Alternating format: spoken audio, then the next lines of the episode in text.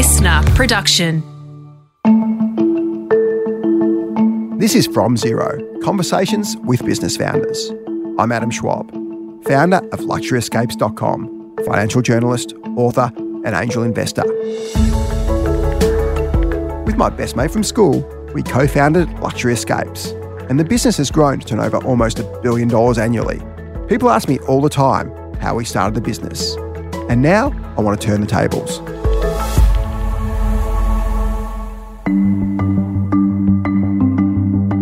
In this episode, I speak to Kim Teo, co-founder of food order platform Mr Yum. Kimberly Teo was born into business. As a kid, she saw her parents build and scale multiple successful startups, with some growing to over fifty team members. It was a creative family, but growing up in Singapore, which had a regimented education system, Kim found it challenging to be creative at school. Class was strict, and subjects were practical, the opposite to what she experienced at home. Later in her education, Kim moved to a more flexible international school, which sparked a passion for business and entrepreneurship. But as Kim's passion for business grew, her dad began to warn her of the ups and downs of a life in business. My dad actually had a very successful advertising agency when he was like really young, like before he had kids, and then ended up walking away from the founding relationship and ended up actually nearly in a lot of trouble, like pretty much nearly bankrupt when my brother was born. So had like very high ups and very low downs pretty early in his career, which I think is a typical entrepreneurship story. The conversations around the dinner table were very much focused on like your destiny is in your hands, and I didn't have parents that would like talk about their the constraints of office politics, which I felt like a lot of other families were talking about, um, and we just never had any of that. So I definitely feel like uh, I, from a very young age, it was, you know, if you if you want to have control over your destiny, then the only way you can really do that is by starting something yourself. Your first job, so you went to uni and, you, and then you got a job as an analyst at, at J P Morgan, and then had a bunch of jobs that were really corporate-y. So B P, uh, I think you worked as a consultant for Portland Group, uh, and I think you had maybe another corporate job after that. So you had, I think I was six years working for, for massive global corporates, which is such a far cry from, because your parents' entrepreneurial roots. Uh, what was it like working in such massive business of someone who would become a hardcore entrepreneur just a few years later? Yeah, I think um, the kind of the trap that I got in a little bit was I was very academic, and like I was pretty good at getting through exams, et cetera. And I think the challenge with that is when I would go to the graduate fairs and like look at all these um, opportunities, and all my friends would, you know, want to apply to these big corporates, and like going and working at a startup just wasn't even on the radar. Like it just, it wasn't, it didn't seem like a possibility back then. And um, even the like business clubs and the entrepreneur clubs were just so lame compared to like what they are today. And so I ended up like applying for a bunch of different roles. And I remember getting the J P Morgan role and like not really like wanting to take it a whole lot, but I felt like like they only accepted six people into the program that year, and I just felt like it would be, you know, everyone's dream to do it, and so I should do it too. Kim wasn't totally sold on building someone else's business. She started following her intuition, and with her sister, she created her first business, a bridesmaid dress rental service called Simply Borrowed. It was a great apprenticeship of running a startup, and the Teo sisters did a good job, but it was never quite enough for Kim to quit the corporate world. For Kim, getting a taste of being her own boss meant it was only a matter of time before she would start again. I would like book meetings with myself for like three or four hours at B P and like be building Shopify website on the side. Um, no one really knew because like the work was just so corporate and cruisy. Um, and I was so over corporate at this point. And I had the idea with my, actually traveling back from a conference in, in Brisbane, again with my sister on a plane. And we were like, oh my God, I don't want to have to think about going to the grocery store. And like, it's Sunday night and what are we going to do for the rest of the week? And just like HelloFresh and things were really like options back then. I used to live in a townhouse with two other properties. And one of them in particular would cook amazing food and you could smell it all the time. And so the idea was just like, I wish I could just like knock on their door and ask if they'd like make me meals for the rest of the week. And I'm sure like an extra portion, like an extra portion isn't really going to do much to their like effort. Like it's such a small extra effort to add like a couple more portions to their plan. And that's kind of, yeah, how the idea started. Just think probably out of like laziness and realizing that I am not a very good cook. Um, and the idea was quite illegal, actually. So like to cook and sell food in your home, you needed a license. And the, the fine for a person that got found out to be cooking in their home and selling the food they were making was like local council regulated and up to like forty thousand dollars fine. So it's a bad idea. Yeah. I think it's like relationships, like every relationship you have as a teenager teaches you something about what you want or what you don't want. And even if it's horrible at the time, like you look back in retrospect and it was actually somewhat helpful. So when I had the idea for Neighbour Flavour, I decided to call this lady, this this girl Mary that I'd met at the um at the conference, and she put me in touch with Adrian. Adrian had this business that was like it's a startup incubator. It was a services business that um, didn't take equity and like didn't charge for technology. So it essentially helped founders run through like a education program that helped them validate or you know or or not validate their ideas, and a lot of it was pretty hacky non-code um type stuff. We spoke on the phone for like an hour. We really got along, and he lived in Brisbane and I lived in Melbourne, and we started working together on the on the idea, and um we didn't start dating for like two and a half years. So we were business partners and just became really good friends. And yeah, over time I was with someone else when we first met, and he was with someone else when we first met, and then over time we became single, and then we started dating at Neighbour Flavour. From a learning point of view, we ended up reaching out to a startup in New York that was doing the same thing that we were trying to do, but in a city that was less regulated. And New York had some rules around like cottage industries and what you could make that was not as strict as Australia. So we ended up reaching out to these guys, two two founders in New York, and they ended up like flying to Australia for four days to like hang out with us. And I ended up living there in New York for like three months. Um, and we were we were like the tenth, like ninth and tenth people in the team. Even though we could make it work in Australia, we ended up like trying to find a way to see if it could work overseas with maybe a different bunch of folks. And Um, we ended up leaving because there was this really awkward team meeting where everyone um, at the business got like a fifty dollars voucher to go and use credit, like as use a platform. And they had like fr- a free fifty dollars. And on a Monday morning, we had like this stand up, like actually standing up around like in a circle. And the founder's like, why isn't anyone like, why don't, why don't you guys use the credit? Like, why don't you use the free fifty dollars credit that's on this on this app? And I was like, oh my God, this is, I was like, this is, this is a disaster. Like if your team, if your team aren't using the free credit on your own platform, like you've got complexity issues. And like, you're right. The business was really challenging in like the fact that you had to decide what you wanted to have, like at two p.m. when people don't typically decide what they want for dinner till late. Um, and then you had to like travel to someone's house to go and pick up your meal, which like could be, you know, a ten minute walk away, but it could be like a ten minute train ride away. And then you're like weirdly knock, I like had this experience myself. You're like weirdly knocking on a stranger's door and you don't really know like if you're in the right place. So you don't really know like who you're going to meet at the, like when they open the door. And then they're giving you like a, a takeaway package of food that like, you know, I don't know, like it feels weird. It was now two thousand fifteen, and Adrian and Kim had a tough decision to make. The logistics and bureaucracy of collaborating with local councils wasn't sustainable, and even though Neighbour Flavour was an interesting idea, it was never going to be a successful business. But Kim and the team at Pitch Black were far from done.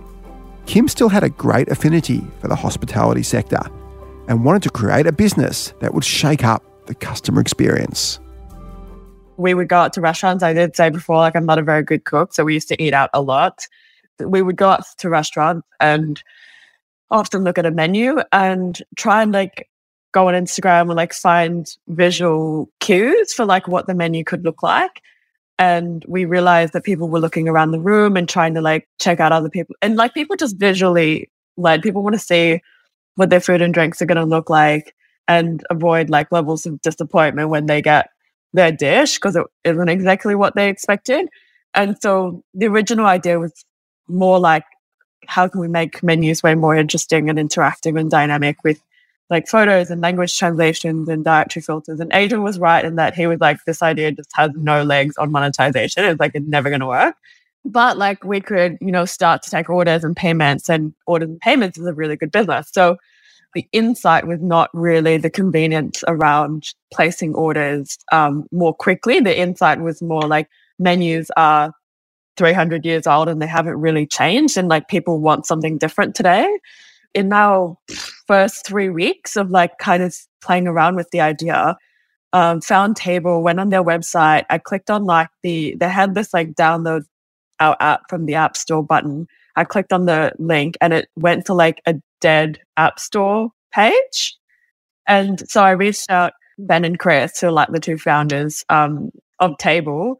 And we ended up like hanging out with them, becoming really good friends, meeting them. They told us all about like their biggest challenges. I still text about like Ben and Chris today. And they ended up, they built an app, and that was really challenging. And um, one of the things that we'd learned from all of our Pitch Black research and different industries and categories that we'd looked into and like what makes a business successful, like so much of it was format of the application and the frictionless approach. Like it's not just the idea, it's like the execution of of the idea. And we were actually waiting, like we always wanted to build a web-based product. We never wanted to bring out an app day one because we believed that someone wouldn't download an app just to see a visual version of the menu, but they would if it was web and like the Q R code was like a gateway. We actually sat on the idea for the better part of nine months. And three months into that nine months, we saw Apple put the Q R code scanner in the phone. And it was done super quietly in like one of their software updates. So in like July eighteenth, they put it into like a software update. So it didn't even happen like all of a sudden because people had to update their phone, right? And like the updates can take a year and a half for like everyone to get the new iOS fifteen or whatever. We noticed that it had happened, and it was very quietly done, not even like announced broadly on one of those September things that Steve Jobs used to do. And we we were like, oh, this is like, this is the difference between adoption of Q R codes in China versus adoption of Q R codes in the Western world. They had WeChat, and WeChat was pretty much on the glass. We've got phones that don't have something on the glass, and we have to download an app to, you know, gain access to a Q R code. And the second they did that, we were like, cool, let's do this. Yeah. So we actually like waited. And I think we knew that Table had struggled because of the app.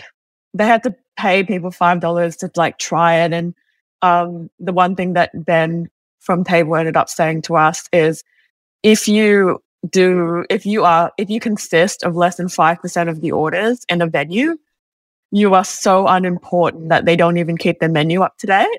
Like just the friction of like, you need to be fifty percent of their orders, twenty percent of their orders, one in five orders are coming from your software. Then they'll actually like put in the effort to keep the menus up to date, you know, look after the system, have, make it a good guest experience, tell people about it. Like there is a tipping point on adoption that makes it like a pain in the ass versus like a total efficiency gain. And we knew that if we built an app, it would be like, their app was beautiful. It wasn't bad at all. It was just like really tricky to get customers to adopt an app. And, you know, we had competitors at the time that brought out apps, and we were lucky. We ran with like a Q R code to web platform. And even though it was hard to get customers to understand how to use a Q R code back then, COVID definitely helped us with that education. Um, and now everyone's got Q R codes. We didn't even have like any revenue. We were like a visual menu with no ordering and payment solution yet. And Andre, our C T O, had like not even started. It was hard, but I think, um, you know, the one thing that that Pitch Black afforded us in our understanding of the startup ecosystem is how like Australian businesses, we're just not, we don't, we don't give ourselves the opportunity to compete on a global stage. If we try to like talk down our valuation and talk down our capital raise requirements. And I think we learned from being in the ecosystem for a while that you look at a U S-based startup doing exactly the same idea as an Aussie-based startup, and they'll go for five to ten times the capital in a seed round or a Series A compared to what an Aussie founder would try for. And it just made no sense. It's like, hold on a second, we're trying to compete on a global stage with each other. Why would we do that with five to ten times less capital? We know we're going to be more capital efficient because every Australian business has to be and is taught to be like super capital efficient. I don't think it's in our, like, it, it's not in our D N A to just spend, spend money without consideration. Our philosophy around capital's been just raise for three years. Like, even if you think you won't spend it, do it anyway and take the money and put it in the bank. And the leverage that it gives you is, um, can't, you can't even quantify how much leverage that that has given us. After you raised this, the seed money, how how quick did you guys realise that, that this business was different? I guess, particularly for yourself, you had the two earlier businesses where the unit economics probably didn't quite work, but but clearly Mister Yum was different. Um, what were you seeing in that first six to twelve months? How confident were you that, that this time it was different? The level of like analysis and unit cost economics we did in the early days to make sure we weren't um, we weren't going to land in the same position was definitely real. We it's a super it's a really different business in a couple of ways. The first one is we looked at the delivery world, so like the Ubers and DoorDash and Deliverys of the world. And on average, they have to onboard, I think it's like twenty to thirty times more merchants than us to achieve the same level of transaction volume. In Australia, DoorDash have twenty to twenty-five times more merchants or twenty times more merchants than Mister Yum, and we do maybe thirty percent less G M V than them. And so the unit cost on like onboarding and what you could spend on acquiring a merchant and onboarding a merchant is actually really high. What it afforded us was an opportunity to become, you know, their top three most important technology partner in their business. The level of engagement and prioritization you get by being guest facing and front of house facing, and and they could see their customers using it every day, like that level of top of mind that that is afforded to a like order and pay partner is pretty incredible.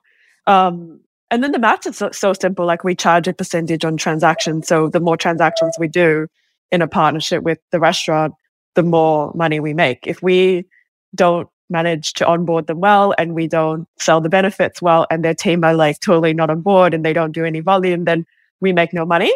So our business is not just in like the sales aspect, but it's also in the implementation. Like our implementation team are technically part of our sales team because they, without the implementation piece, we'd be we'd, we'd make no money.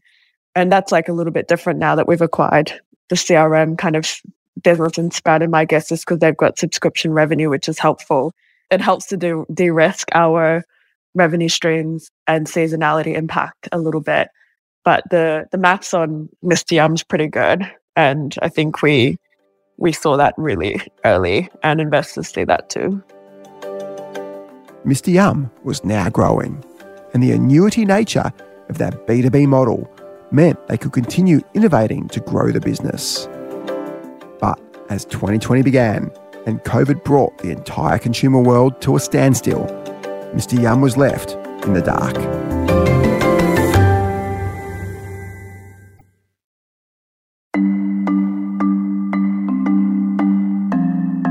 Burn rate is something you never want to be considering when you're starting a business. Unless your business is able to slow the burn of cash or get the flow to break even, the business will die. For Mr Yum, with COVID reducing their revenue to virtually zero, the team had no idea how long they could survive. The burn was probably like forty, forty, fifty grand, but we only had seven months of runway. So we raised in March two thousand nineteen. So by March twenty twenty, we were already like twelve months in to our one and a half mil.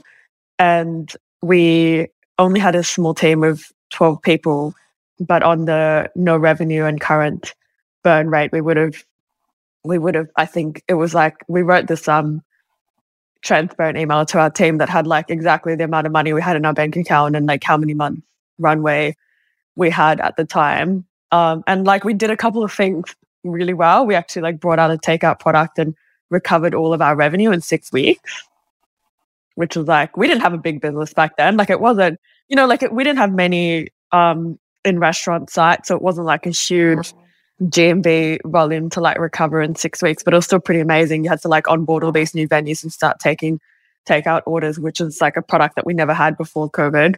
And then the second thing is we asked if our team would do a twenty percent salary sacrifice, and if they went harder than twenty percent, it would be even like at an even more discounted valuation. And we, yeah, wrote it out, extended our runway probably like an extra twelve months, and then the government subsidies on labor like started to help. And there were some months with like the government labor support that we were break even and if not a little bit profitable during those COVID months. The hardest thing actually wasn't the initial few months. I think it was actually like the opening and closing, like for the next twelve months after that. Like that was really challenging because you'd get heaps of momentum, like you'd onboard sites and then it would shut and then you'd lose all your momentum and then you'd have to pick that back up. It was so like, it was impossible to understand like how our teams were truly performing. Was it macro? Was it like, like how do you even measure things when like restaurants are closing every five seconds um, in Melbourne and Sydney and even in Queensland with their like snap lockdown? So I think that was like way more difficult than um, than the first piece, yeah. In what was one of the great startup pivots, Mr Yum made the swift decision to focus on takeaway rather than in-store dining. But now, in twenty twenty-two, Mr Yum may have to pivot again. Is the restaurant industry returning to more traditional operations? Or is the Mr Yum model here to stay? Oh, Adam, I want to be honest. Like when we first started, like we were, you know, we, we were, we were, we weren't that ambitious. Like we were, um, we were like, oh, if we start for like three months in, we're like, if we start for ten million dollars, we'd be like pumped. Um, so yeah, I wanted to share that because I think, I think that the founder mindset is a staircase. It's not like you don't have to be, you don't have to like feel like you're, you know, five years ahead of where you need to be on ambition. Like I think we grew with the business and we're still growing with the business and our ambitions are growing as well. Like as we, um, achieve milestones. I probably won't disclose like exact growth figures because I know others will take it and run with it. But what I would say is like one thing, we, before our Series A, we were like totally the underdogs. There were brands and competitors that like seemed to ha- seemed to be clearly more resource and have better networks and more capital than us. And for like two and a half years, our team who've been around, like we've, we've only had one junior person leave in like three years. We've had like nearly a hundred percent retention in our team. So like pretty much all of our all of our team that were here pre-COVID are still with us today. And the whole time we were like trying to prove to the industry that the best product in the world will win, and that's what we were like, you know, product and support, and like that's what we were super focused on. And and I think for a while, like we didn't quite have that credibility, and some of the kind of bigger brands or more traditional brands wouldn't like didn't really see that. And that's all changed. Like the credibility that we've got today after having done, you know, such a good round, it's like people care more about it than I care about it. It was really important for us because we're not like restaurant background, and we're not, you know, like existing successful like startup founders. Like we didn't have this like story to sell on like why we would be successful. And so that's like the biggest difference between now and pre-Series A. The biggest brands in the world, they don't want to work with like a startup that feels like it could be non-existent in a year or two. They don't want to invest in a technology partner that could disappear. So the conversations that we are now afforded, like at that enterprise end of town, is just like not what we had the ability to attract before we raised our Series A, because we're not totally crazy and irresponsible. We looked at each other and we're like, okay, if we do this round, like we are signing up for a very, very big business, and we have to, like, we're committing to having kids around this business and starting a family and like thinking about our lives, and like we're committing the next five, ten years to this company. Um, are we, do we want to do that? Like, are we down with that? And um, I think so much of the reason it was an absolute no-brainer is just our team. Like we have, we're just like really good friends with so many of them, and we have nearly one hundred percent retention.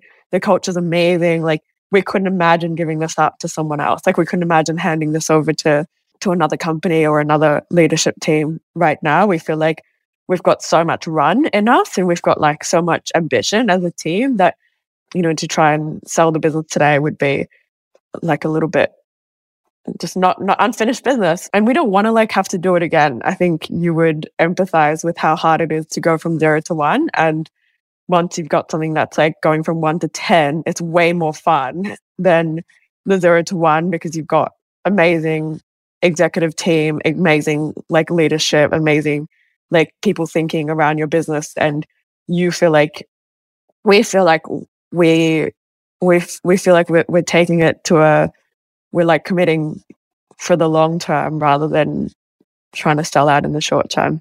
We're not getting out any time soon, and you know, the acquisition of Sprouted My Guest List actually has been really fun. Like bringing in a couple of other founders has just been amazing. Like I have loved working with Andy and Damon and David, like the C E O and the two founders that came on board, and the way that they, the way they hustle, and the way like they just, it's just fun. Um, so I think, you know, we want to build a brand around becoming really good at making strategic acquisitions, and Um, we'll grow the company through organic and, and through acquisitions. But yeah, we're nowhere near done, and there's so much fire, I think, still um, in the team. And that was Kimberly Teo, founder of Mr Yum.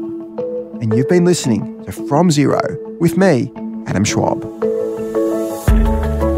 Our producer is Ed Gooden.